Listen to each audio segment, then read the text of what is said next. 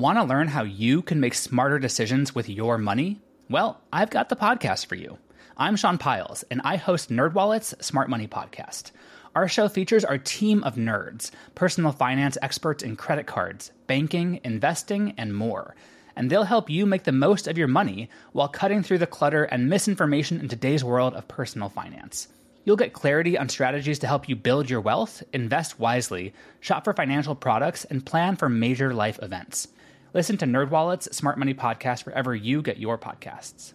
Today is May 12th, and you are listening to Transport Topics. I'm Esmeralda Leon. Getting to a zero emission future will require the convergence of several key factors, including a society wide push to improve environmental sustainability and major advances in electric vehicle technology. Hear from Daimler Trucks, North America's head of e-mobility, in our latest Road Signs podcast at ttn.ws slash roadsigns57. Now let's dive into the day's top stories. The adoption of legislation designed to improve connectivity across commercial corridors and ensure long term funding for highway programs would benefit the country's freight supply chain. That was the assessment American Trucking Associations President Chris Spear gave during a Senate Commerce Subcommittee hearing yesterday. Spear called on lawmakers to adopt highway policy legislation and related measures that would facilitate how agencies and industries manage the flow of freight at distribution centers. Doing so, he said, would result in robust, well functioning commercial corridors that promote economic competitiveness and prosperity. Spear said, quote, America's supply chain yields tremendous potential. It's a catalyst for economic growth, beyond that of any other nation. End quote.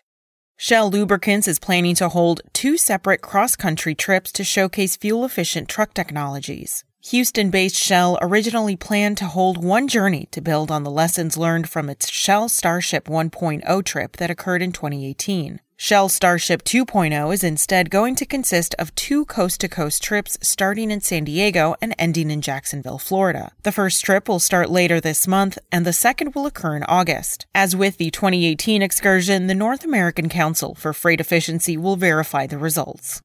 The White House lifted some environmental regulations governing the sale of gasoline in three states and Washington, D.C. yesterday as the Colonial Pipeline shutdown stretched into its fourth day, causing fuel shortages along the East Coast and in the South. The U.S. Environmental Protection Agency said it was waiving volatility requirements governing gasoline in Maryland, Virginia, Pennsylvania, and the District through May 18th in a bid to bring more fuel to the area that is normally well supplied by the pipeline network. The company was the victim of a cyber attack May 7th that resulted in a shutdown of operations and its computers being locked by ransomware.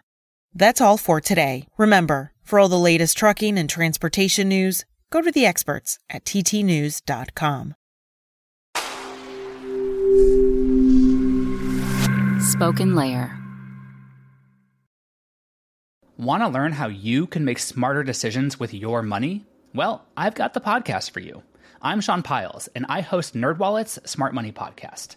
Our show features our team of nerds, personal finance experts in credit cards, banking, investing, and more and they'll help you make the most of your money while cutting through the clutter and misinformation in today's world of personal finance. You'll get clarity on strategies to help you build your wealth, invest wisely, shop for financial products, and plan for major life events. Listen to NerdWallet's Smart Money Podcast wherever you get your podcasts.